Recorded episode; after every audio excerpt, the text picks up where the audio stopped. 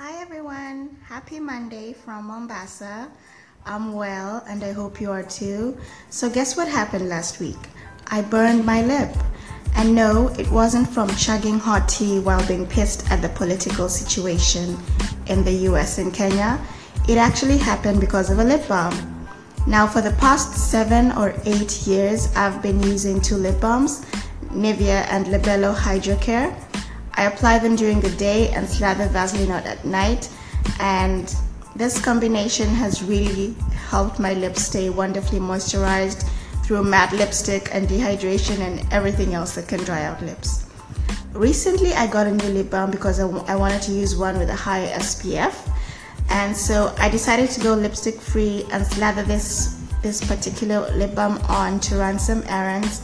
And my gosh, the lip balm smells heavenly like it, it's amazing. It's it's this citrus mango combination. But the first thing I noticed that night was my lips were quite dry almost chapped. And I thought oh well no biggie pure Vaseline to the rescue. And the next day I used the lip balm again. But this time when I woke up in the morning my lips were chapped and I had a blister on my lower lip. That was a major ouch so I went into damage control mode to start the healing process. The first thing I did was analyze what could have gone wrong. I looked through the ingredients list and the most likely culprit was the fragrant citrus essential oils in the lip balm. So if you're ever in a situation like I was with irritated skin after using a skincare product, I have a few tips for you. First one is you need to stop using the product immediately. Let it go. The second thing is you need to use soothing skincare to calm the irritation down and start the healing process. I like to keep a tube of pure aloe vera gel around to help with such emergencies. You can also use skincare with soothing ingredients like green tea and honey. And you can also, the third thing you need to do is use repairing soothing balms with ingredients like shea butter and ceramides to heal the skin.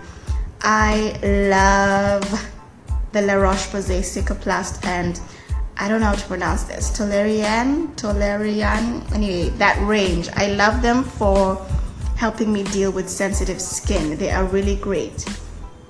And lastly, I would advise you to stay away from alcohol and fragrance-laden products while your skin is irritated. There's a lot of debate on whether fragrance and alcohol in skincare is good for your skin. Well, I tend to think your skin, your rules, really. If something works for you and keeps your skin healthy, then great, you can continue using it. So those are the four steps.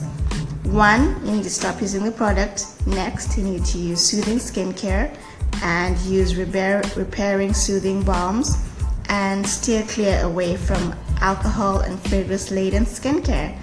And I hope you find these tips helpful. Have a great week. I will talk to you again next week.